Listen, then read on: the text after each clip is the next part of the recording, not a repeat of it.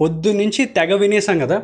Fathers day అనగానే ముందు రోజు పోస్టులు పెడతారు ఈ రోజు హడావుడి చేస్తారు డాడీ పోస్టులు పొద్దు నుంచి సాయంత్రం దాకా అది ఇది అని చెప్పి. బట్ యుగాంతం అనే మ్యాటర్లు గ్రహణం అనే పాయింట్లు అన్నీ దాటుకుని world yoga day music day వీటన్నిటిని దాటుకుని డాడీకి ఇవ్వాల్సిన ఇంపార్టెన్స్ ఈ రోజు నిజంగానే ఇచ్చావా అని అనిపించింది అనమాట హే ఈ రోజు ఇవ్వకపోతే ఏంటి? ప్రతిరోజు ఇస్తున్నాం కదా అని చెప్పేసి అనొచ్చు. బట్ బర్త్డే ఇస్ బర్త్డే అన్నట్టు ఈ ఒక్కరోజు ఆయన కోసం స్పెషల్గా ఏదైనా చేయొచ్చు కదా అని అనిపించింది నాకు. So in that way I'm starting this off నమస్కారం నా పేరు అవినాష్. మీరు వింటోంది Daaba Kathalu.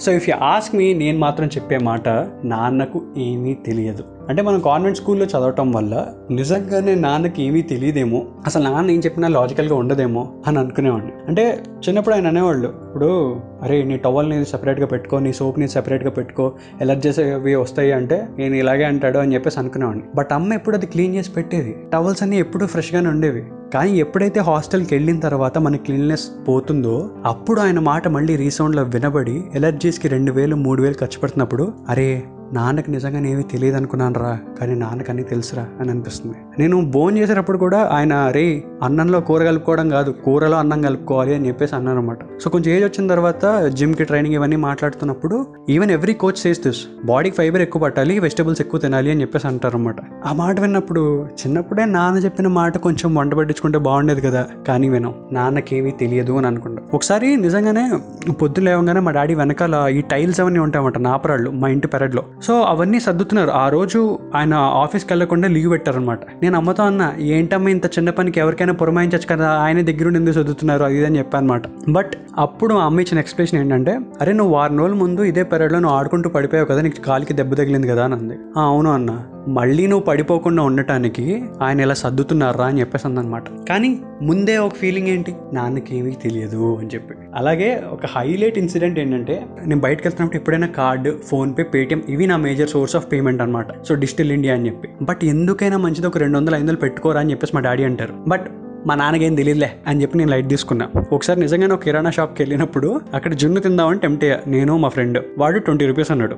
ఆ ట్వంటీ రూపీస్ చేంజ్ లేక ఫోన్ పే నుంచి ట్రై చేస్తుంటే అవ్వక వేరే ఎవడికో కాల్ చేసి వాడి దగ్గర నుంచి వీడికి ఫోన్ పే చేయించి అంత హడావుడి చేసాం అనమాట అది కూడా వాడు ఫోన్ ఎత్తడానికి ఇరవై నిమిషాలు. ఒక ఐదుగురు ఫ్రెండ్స్ ట్రై చేసినా వర్కౌట్ అవ్వాల. దరిద్రం కొట్టేసింది అనమాట కానీ అప్పుడు అనిపిస్తూ ఉంటుంది. ర్యాండమ్ ఒక్కసారిగా నాన్న చెప్పిన మాట గుర్తొచ్చి నాన్నకేమీ తెలియదు అనుకున్నాను రా. కానీ నాన్న చెప్పిందే కరెక్టే రా అని చెప్పి. అండ్ చిన్నప్పుడు అందరి ఫాదర్స్ హైదరాబాద్లోనో వైజాగ్లోనో సెటిల్ అయినప్పుడు నేను అనుకునేవాడిని ఏంట్రా మా నాన్నకి పెద్ద ఉద్యోగం రాలేదే ఏంటి ఇక్కడ చిన్న టౌన్లో సెటిల్ అయ్యారు? అని చెప్పేసి అనుకునేవాడిని. బట్ నేను పెద్ద అయ్యాక రియలైజ్ అయ్యా చాలా మంది సాఫ్ట్వేర్ జాబ్లు ఇట్లానే ట్రై చేసినప్పుడు I made a choice to be in this field అంటే ఇది నాకు నచ్చింది కాబట్టి నేను చేశా. అలాగే చిన్నప్పుడే మిగతా వాళ్ళందరూ హైదరాబాద్ వెళ్ళి సెటిల్ అవుతున్నా తనకి తన సొంత ఊరు ఇష్టమేమో ఇక్కడ వాళ్ళతో ఉండటం ఇష్టమేమో అని he can also make a choice కదా అని ఒక ఏజ్కి వచ్చిన తర్వాత ఒక మెచ్యూరిటీ వచ్చిన తర్వాత నాకు క్లారిటీగా అర్థమైంది. అండ్ హైలైట్ ఇన్సిడెంట్ ఏంటో తెలుసా? నాన్నకేమి తెలియదు నాన్నకేమి తెలియదు ఇవన్నీ ఓకే. ఒకసారి ఇంట్లో ఇలాగే ఊరు బయలుదేరుతున్నప్పుడు ఏదైనా మంచి జాబ్ చూసుకోవచ్చు కదరా కొంచెం జాగ్రత్తగా ఉండొచ్చు కదరా అది ఇది అని చెప్తున్నప్పుడు మాట మాట పెరిగి గొడవ అయిపోయింది ఏ మీరేం రావక్కర్లేదు బస్ స్టాండ్కి అని చెప్పి నేను లైట్ తీసుకుని వచ్చేసా.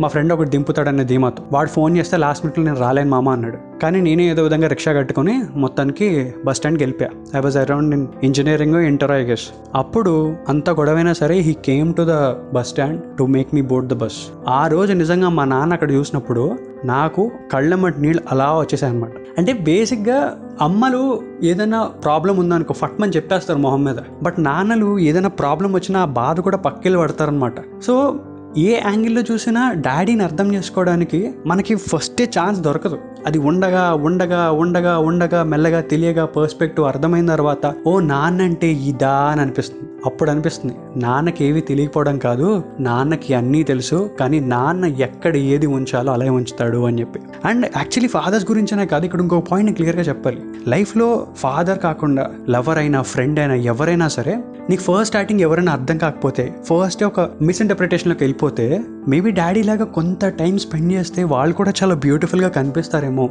And that's what actually happens in a beautiful bonding కదా అని అనిపిస్తుంది అనమాట సో ఈ ఫాదర్స్ డే రోజు నా సైడ్ నుంచి నేను చెప్పగలిగేది ఏంటి అంటే బేసిక్గా నాన్నకేమీ తెలియదు అనే విషయం ఒక ఏజ్ వచ్చిన తర్వాత ఎలా రియలైజ్ అవుతామో ఒక పర్సన్ విషయంలో కూడా మనకు పడిన ఒక రాంగ్ ఒపీనియన్ ఒక పాయింట్ తర్వాత పోవచ్చు. వాళ్ళు ఇంకా బాగా అర్థం చేసుకోవచ్చు. సో ఈ యాంగిల్ కూడా ఉంది అని ఒక్కసారి ఆలోచిస్తూ I just want to sign off so మీరు మీ డాడీని ఏ విషయంలో మిస్అండర్స్టాండ్ చేసుకున్నారు? అండ్ తర్వాత ఎప్పుడు రియలైజ్ అయ్యారు? దట్ నాన్నకి ఏమీ తెలియదు కాదు నాన్నకు అన్నీ తెలుసు అని. సో కామెంట్ డౌన్ వీటిని ఫాలో అవుతుండండి. డాబాకర్లు వింటూ ఉండండి. నా ఇన్స్టా హ్యాండిల్ అరే అవి.